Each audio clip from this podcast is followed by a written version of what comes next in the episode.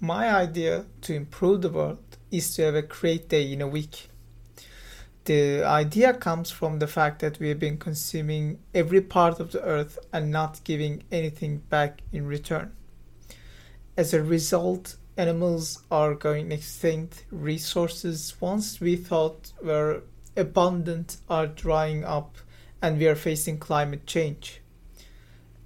If we want to have a world to improve in the future, if we really want our children and future generations to thrive, we should stop focusing on one's survival, but rather focus on the rock, piece of rock that allows everyone to survive.